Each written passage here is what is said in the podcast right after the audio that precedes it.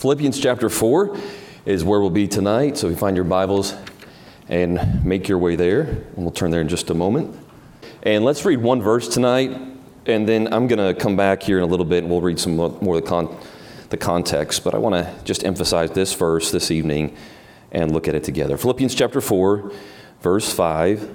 The Bible says, Let your moderation be known unto all men. The Lord is at hand. Let's say a word of prayer. Lord, thank you for tonight, a chance to be together once more. We're grateful for uh, time as a church family.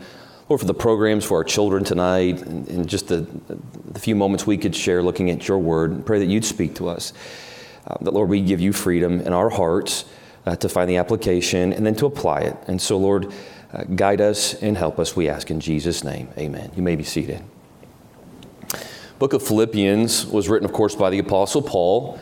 Um, the church there at Philippi had been started um, by he and his companions on their second missionary journey. It was the very first church that was established in Europe. And so, you can contextualize that a little bit, first church in Europe, it, it, it was this church. And at the writing of this letter, Paul was in a Roman prison because he'd been preaching the gospel, he was there. And while there, he had real needs. And so, in a Roman prison, you were responsible to provide for yourself or you would suffer. And so the church at Philippi had gotten together an offering. They had gotten together some supplies. They've done all this, the, put all this, this love package basically together for Paul. And they sent one of their members, a man named Epaphroditus, to Paul on their behalf to present these gifts and these finances to support him. Well, while Epaphroditus was traveling or while he was there in Rome, one of the two, he got very sick. And word got back to Phil- the church at Philippi. They're very concerned about him. And so there's this kind of concern, this tension that they're feeling. And Paul writes this letter back to them. And it's, it's a few things. Of course, it would be instruction for them. It was also a thank you letter for the needs that they had supplied and for sending Epaphroditus. And he also is sending the letter by the hand of Epaphroditus, who he said God had healed. And so here Epaphroditus was, and, and, and he was better. And so he sends him back with this note. And really, the note of Philippians, or, or, the letter, is encouraging them to keep their faith strong and their spirit strong in spite of persecution. And he reminds them, though persecution, we don't like it, and it's, we would perceive it as a really, really bad thing. He said, when the church gets persecuted, it just spreads and it grows, and the gospel gets stronger, and the light shines brighter. And he says, don't disdain it, don't get upset at it we may not like it, but we need to embrace it because it's, it's part of God's plan and what He's allowing. And so He challenges them to keep their faith strong, to keep their spirit strong, and He challenges them, them specifically with this idea of joy. That joy in the Christian's heart and life is supposed to be deep, not surface. It's supposed to be strong and not weak. It's not supposed to be superficial it's not supposed to be based on any type of circumstance. Joy in the heart of a Christian takes place not because of what's going on around us, but because of what God does within our hearts and what we allow Him to do and the work that He's cultivating within us. And so we get to chapter 4, and Paul here is winding down his letter.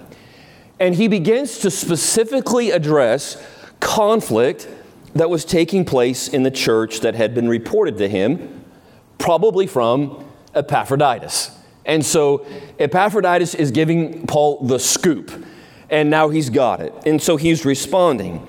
And there were two women, one named Euodias and Syntyche.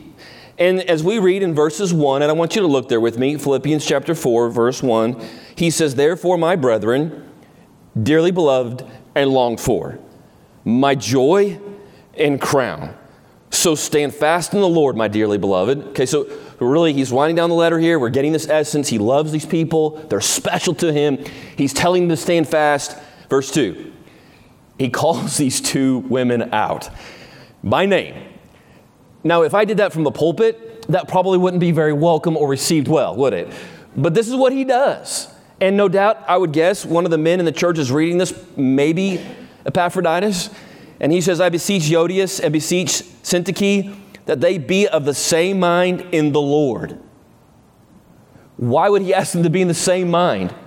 Because they weren't in the same mind. Verse 3 And I treat thee, entreat thee also, true yokefellow, help those women which labored with me in the gospel, with Clement also, and with other my fellow laborers, whose names are written in the book of life. What's he saying here? These are good women. These are good people. They are saved. They know the Lord, uh, they love the Lord, but they were at odds, and there was this conflict. Conflict, and he doesn't tell us what the conflict's about. He just says that they're at, con- they're at odds, and there was this tension, and they were creating a scene and drama that should not have been present in the church. And these two women were workers for Christ, but their relationship, their broken relationship, was no small matter because they had won and had potential to win many to the Lord. The gospel of Christ here was at stake. He's saying the relationships that are taking place in the church, like the discipleship, the spread of the gospel, is dependent on them. And the way that they treat each other, it matters. The relationship between these two women, it mattered. Did you know that you can believe in Jesus Christ, work hard for the kingdom of God, be committed to the same things, love the same church and the same people, and yet have broken relationships in the church? And the answer we would all give, of course, is yeah, we know, right? We know. And so, Paul, throughout the book of Philippians and, and through the challenge tonight, the big picture is he's saying this We have no excuses for being unreconciled with brothers and sisters in Christ, especially those in our church. We don't have an excuse. Now, you might think you have a really good one, and the Bible says you don't. You don't have a good excuse for that. Tension is never supposed to be allowed to reach an explosive place in the church. We are not to withdraw from one another. We are not to resort to cruel power plays that the world would resort to in the church. We're not to stand idly by and wait for disputes to just resolve themselves because that never happens. We are not allowed to harden our hearts toward one another. We're not allowed to treat each other with cruelty or disdain. That's not tolerated in the church. And, and, and there are a lot of reasons for it. But Paul is saying, if nothing else, understand that we are a picture to the world, that this is the light. Don't mess with it. Like what? The relationships that are in the church matter so much. Our conduct, our deportment, our attitudes toward each other are a choice we make. We are to be people who are quick to forgive. We're to have grace with one another. We're to seek help from other leaders in the church when there is tension that we're not able to resolve. And we're to, we're to seek counsel for that. And, and, and sometimes we think the other person's the problem, and most of the time, it's not them, it's us. And we need to have the humility to say, if we seek help, to be ready to, for someone to tell us, they're not the problem, you are. And you need to fix the tensions that you feel in your own heart. But I want to take a minute and I want to focus specifically on verse 5. Because Paul says these words Let your moderation be known unto all men. Most commentators would say, when translating the Greek word for moderation into English, that it's the hardest word in the English, in the, in the Greek, to translate. So, of all the Koine Greek words in the New Testament, this one is especially difficult to translate. Webster's 1828 dictionary, which would be a dictionary uh, many scholars and theologians would use when trying to translate the King James or maybe understand some of the words the King James would use, is, a, is an English dictionary that we can, we can use to, that gets close to the King James. And, and so, this word moderation, they define as the state of being moderate, which helps not at all, all right?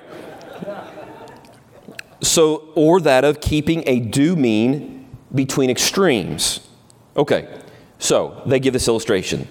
The general's moderation after victory was more honorable than the victory itself. So, what's the point? Well, it's not whether or not you won the battle, it's what you do after it that matters the most. In other words, what you do isn't nearly as important as how you do it. And so here's some more illustrations. It's a restraint of passion or indulgence, specifically of appetite, to eat and drink with moderation, to indulge with moderation in pleasures and exercises, calmness of mind, equanimity, as to bear prosperity or adversity with moderation, frugality and expenses. Okay, so here he has two women that are at odds with each other. They're not of the same mind. And he says specifically to them and to this circumstance and to the people involved, he said, we need to exercise moderation because obviously things had gotten a little too tense. I mean, things were either icy or hot, one of the two, and neither one are okay. He's saying we need to be moderate in the way we treat each other. Um, the Greek word, and it's epikakes, in the King James, is translated in three different ways. So, three, it's mentioned five different times. Three times it's translated as gentle, once as patient, and then in this instance, it's translated as moderation. So, it's this idea of being equitable of being fair, of being mild, of being gentle. It's the idea from Vines of someone who has a pleasant demeanor. We could say it this way someone who doesn't have super sharp edges around their personality and deportment. It, it, doesn't mean weakness of spirit, it would be quite the opposite. It takes strength to be calm in the midst of conflict and to be kind in our conduct. And that's the challenge. And sure, there are moments to draw a line in the sand, to be abrupt and adamant about what is right and true, but we should never be one degree harsher than what is necessary. So, moderation should be manifested in our eyes, um, in our voices, in our facial expressions, our body postures, our tone of voice. And the question is this why? And I'm going to give a few answers to that tonight. And the first is simply this a moderate spirit reduces tension and anxiety. And that's important. Because we could disagree as something as benign as football teams to root for, and people can get their feelings hurt over it. And we need to be moderate. And not, this is not an application to football, okay? It's, an, it's, it's, it's application to the church and to all of our relationships. We need to be moderate thoughtful, kind, gentle, fair, patient. And a moderate spirit reduces tension and anxiety. When you study the book of Philippians, one gets the sense from the letter that people were treating each other with abrasion. They were being a little too gruff in their interactions with each other. And so, if you want to take your Bible, you can, you can follow along with me, or if you want to listen closely, you can do that too. Chapter 1, verse 1, I'm sorry, chapter 1, verse 9 Paul writes this, and this I pray, and then he says this, that your love may abound yet more and more in knowledge and in all judgment. Okay, he's saying you guys need to be more loving. In your knowledge and in your judgment, those are good things, okay? But knowledge and judgment can come across without love, and that's not okay. And he's saying, hey, look, you need to be more and more loving. As your knowledge grows and as your judgment and your discernment grows, knock off the edges. Have more love. It's, it's important that your love abounds. Ch- verse 27 of chapter 1. He says, Only let your conversation be as it becometh the gospel of Christ, that whether I come and see you or else be absent, I may hear of your affairs, that you stand fast. And again, in one spirit.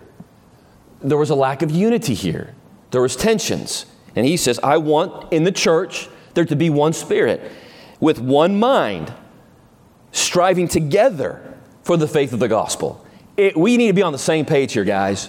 We need to be pulling the same direction. We can disagree over things, but we need to be working together for that which matters most.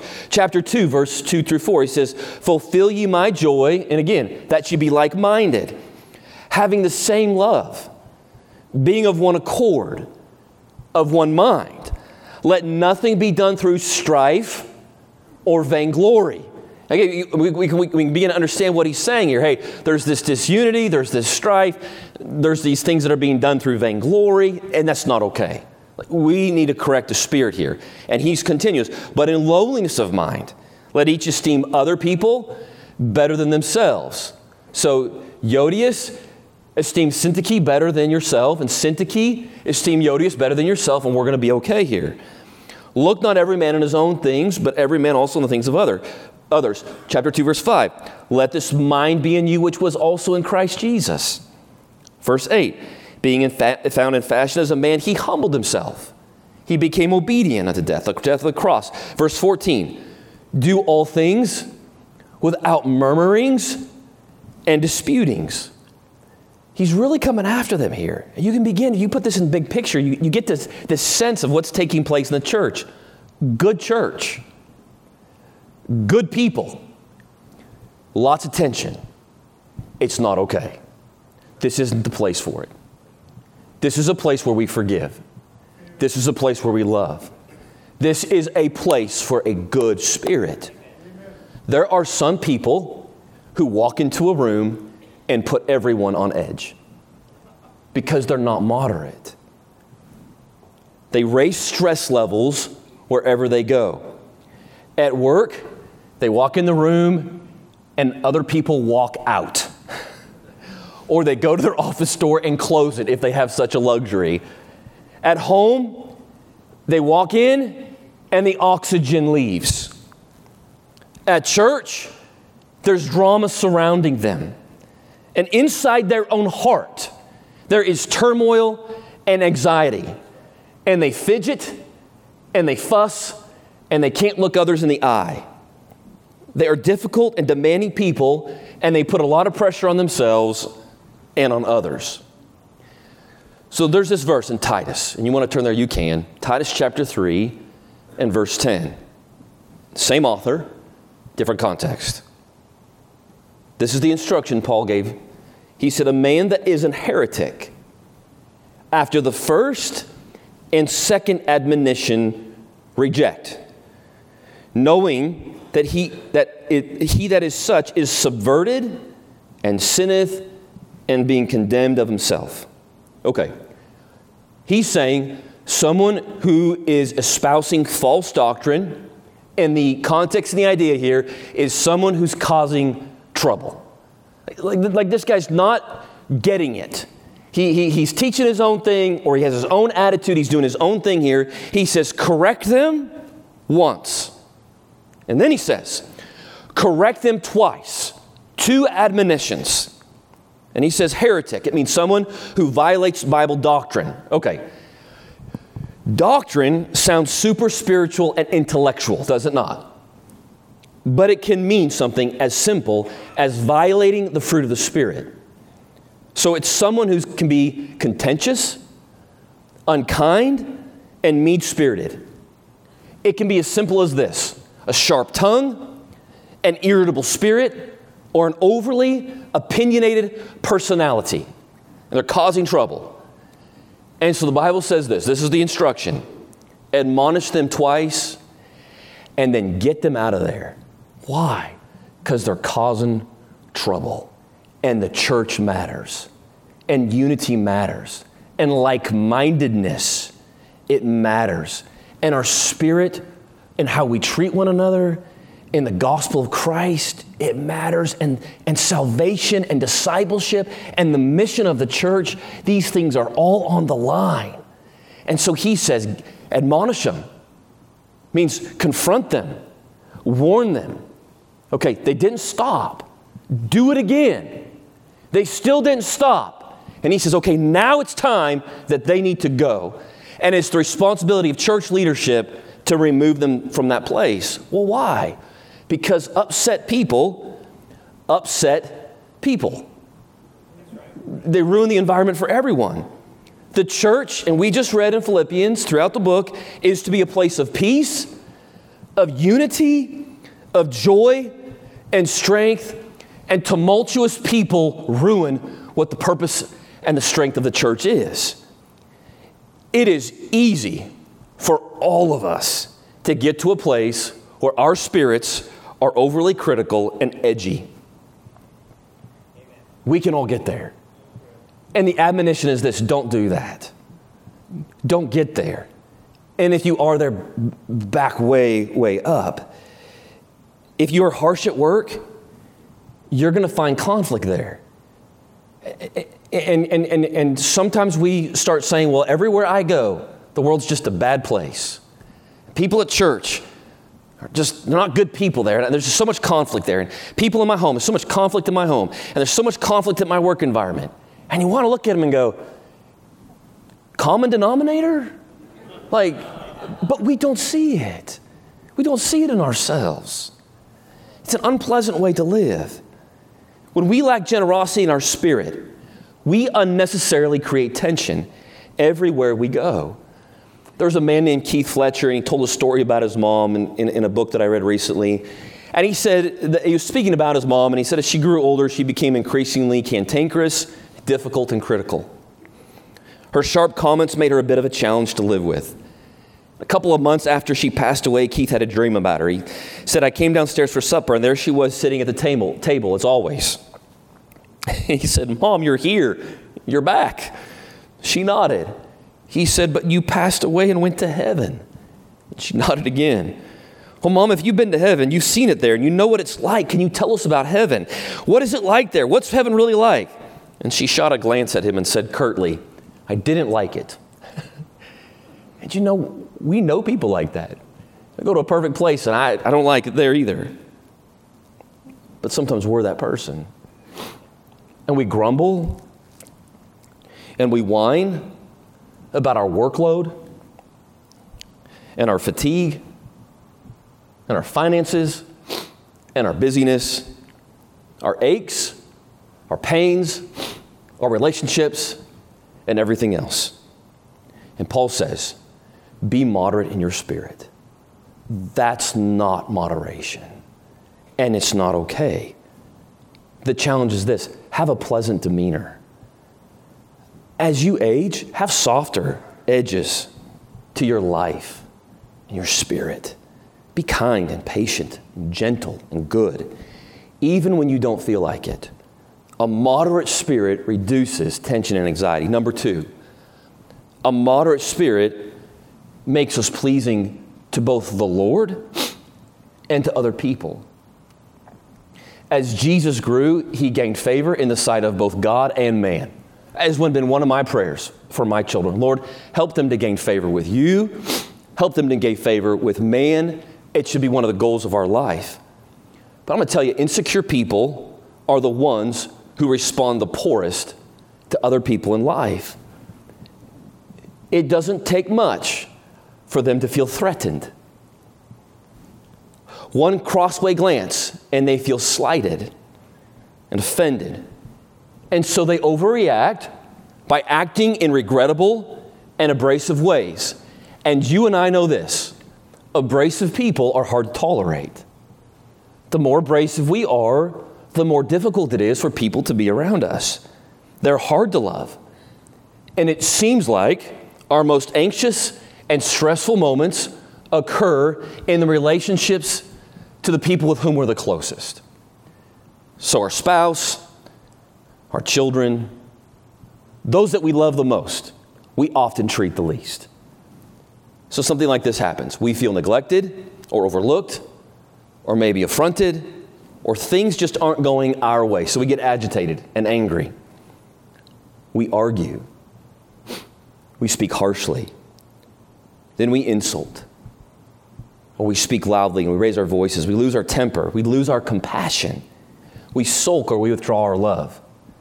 See, how do you know all those things, Brother Daniel? Guilty. And if you were honest, we could all probably agree around this list we spend less time being moderate with those closest to us. And that needs to change. Being a moderate person. As we mature, our disposition, it needs to soften. What's mature? I don't know, you tell me. When should a person who's a child of God reflect his attributes? See, our culture's coarse and our culture is abrasive, and that becomes reflected in our actions and dispositions. Ecclesiastes chapter 8, verse 1 says this Who is as the wise man? And who knows the interpretation of a thing? A man's wisdom. Now listen, it makes his face to shine. and the boldness of his face shall be changed. In other words, the person who knows the love of Christ, who has the knowledge and the wisdom of God, doesn't walk around with a twisted, contorted face and a frown on. The love of Christ and the wisdom God gives a man shines through his face. It's visible in an external way. There is boldness and there is a shine there. And by the way, boldness is translated, it also just means the idea of strength. And one man said, Nothing is so strong as gentleness, and nothing so gentle as real strength. And Christ certainly was that way. And when you stop for a moment and you reflect, it's like, who, who are the people who have positively impacted my life the most? Who, who are the people that have had a good difference, made a great difference in my life? Usually, they didn't overreact, they weren't harsh, they didn't have a consistently bad attitude, they were gentle, patient, and kind.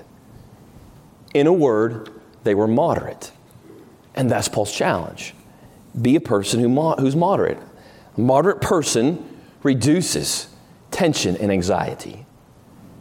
A moderate spirit maximizes impact in every area of life. And to three, moderate spirit will always accomplish more in your life than a harsh spirit will. No one was more successful in his life than Jesus Christ. And his default disposition was always moderation. Did he have moments he was upset? Sure. Were there moments that he was caustic? Yes, but never one degree more than he had to be. Did he have times where he even called people names? He did. But he did it in the right way. But his default disposition, it was one of compassion. He possessed a willingness to touch and to help those with, with whom he came into contact with. He gave other people the benefit of the doubt. He made them prove him wrong.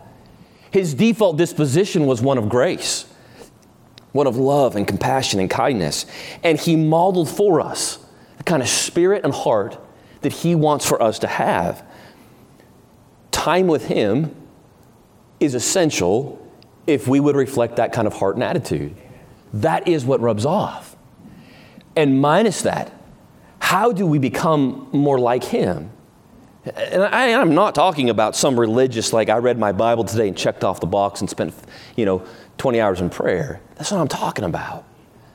I'm talking about real, sincere, transparent, open, humble interaction with the Lord and allowing His Spirit to mold us and to shape us and to reduce the tension and anxiety in our own hearts so that we can be walk into a room and reduce the tension and anxiety in the rooms into which we walk and into the lives in which we touch so that we can come to someone who has tension and max, be a, maximize the positive there and love them and help them and that starts with this and it starts with sincere time with him reflective thoughtful quiet introspective humble time with the Lord.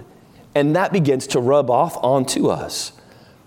We need to learn to be calm in conflict. When you get upset, your face distorts. I remember one time Elizabeth saying to me, Babe, you're upset. And you look so intense. And I wish you could see your face in the mirror right now. So I did and I didn't like what I saw. We need to learn to not be okay with the faces that we make sometimes. Moderation should impact our face. The wisdom and the love of Christ gives a man strength. It gives a woman strength and power and boldness, and it makes their face to shine. And there's a positive impact when they walk into a room and they, they are around other people. We need to be calm in conflict.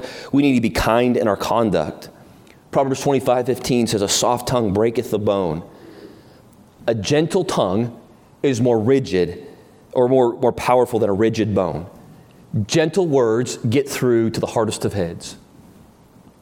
Proverbs 15:1, a soft answer turns away wrath. But grievous words, they stir up anger. There's a story that I read in this book called Worry Less, Live More by this man named Robert Morgan. He t- tells a story about John Wooden. He says John Wooden was one of the most revered coaches in history of college basketball, and of course, this would go back to the UCLA days that he was there in California. And he said he credited much of his success to his dad. He recalled a boyhood occasion when he watched his father deal with a certain situation. His rural Indiana county would pay local farmers to take teams of mules or horses into the gravel pits scattered throughout the county and haul out loads of gravel. Some pits were deeper than others, and sometimes it was hard for a team to pull a wagon filled with gravel out through the wet sand and up the steep incline. One steamy summer day, wrote Wooden, a young farmer was trying to get his team of horses to pull a fully loaded wagon out of the pit. He was whipping and cursing those beautiful plow horses, which were frothing at the mouth, stomping and pulling back from him. The elder Wooden watched for a while, then went over to the young man and said, Let me take him for you. And he says, Dad started talking to the horses, almost whispering to them, stroking their noses with a soft touch. Then he walked between them, holding their bridles and bits while he continued talking, very calmly and gently as they settled down. And gradually he stepped out in front of them and gave a little whistle to start them moving forward while he guided the reins. Within moments, those two big plow horses pulled the wagon out of the gravel pit as easy as could be, as if they were happy to do it. And John Wooden said, I've never forgotten what I saw him do and how he did it. Over the years, I've seen a lot of leaders act like angry young, that, that angry young farmer who lost control. And so much more usually can be accomplished by dad's calm, confident, and steady approach. And Wooden writes, this is the lesson I took away, quote, it takes strength inside to be gentle on the outside. And that's what the Bible says. A soft answer turns away wrath. A soft tongue breaks the bone. The rest of the verse in verse 5 says this Let your moderation be known unto all men. And then he says these words The Lord is at hand. And that can be taken two different ways, but both are true. And the first is this the Lord is near.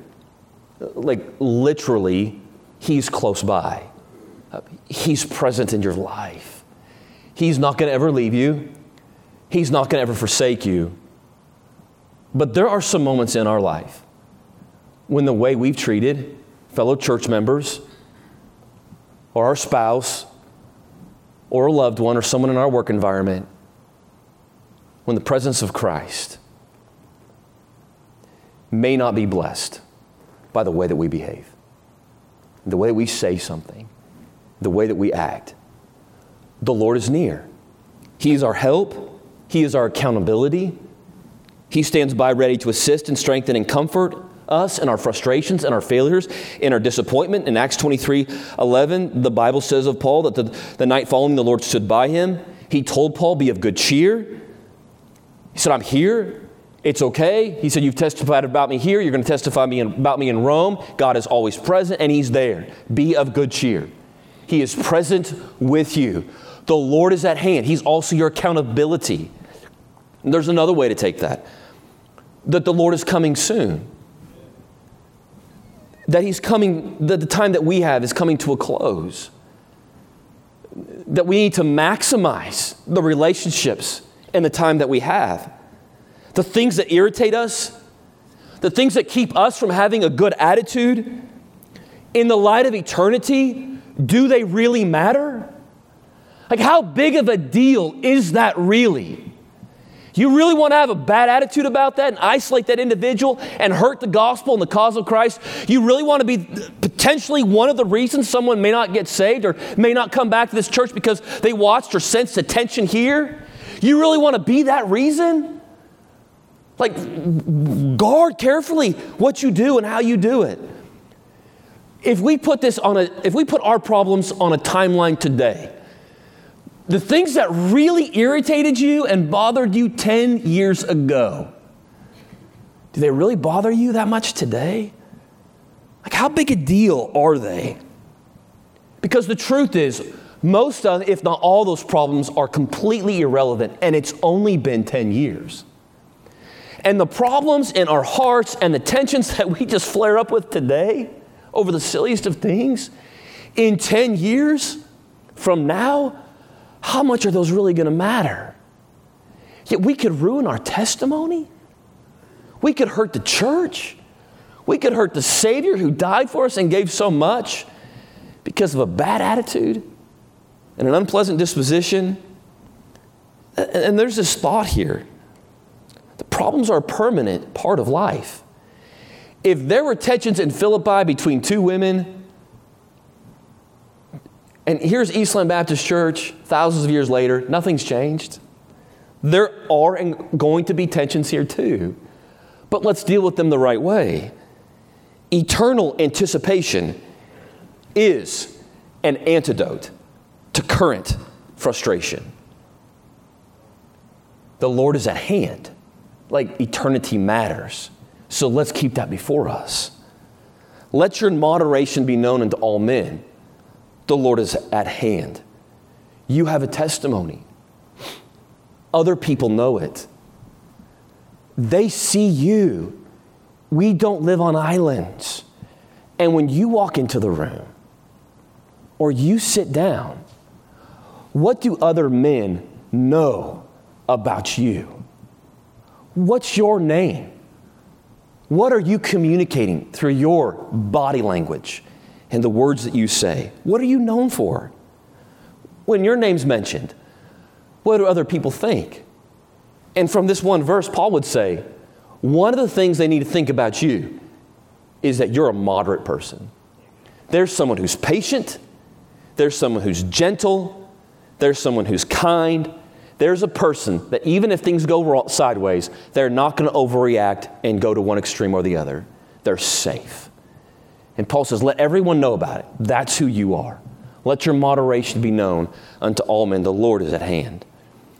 There's a poem that this lady wrote, and she said, At the spot God placed you, begin at once to do little things that brighten up the lives surrounding you. For if everybody brightened up the spot on which they're standing by being more considerate and a little less demanding, this dark old world would very soon eclipse the evening star if everybody brightened up the corner where they are. The message of Philippians is this your joy and your peace and your strength is not ever determined by the circumstances in your life. It's not determined by the people around you. It is determined by the decisions you make in here, in the work that God does in your heart. So, in this Philippian church, there were two women who loved the Lord they got in a fight, hurt the church, and Paul says, let's get it right. And in the church in Tulsa, there were some members who listened to this story, received the instruction, and they got it right too. So let's keep from getting there and whatever tensions might be present. And I know of none, by the way. But it's good preventative medicine, if nothing else. Let's keep those things at bay. Let's protect this place. There's a special work that God's given us here. Let's keep it moving forward. And let's never be a reason for hurting what God's doing in this special place.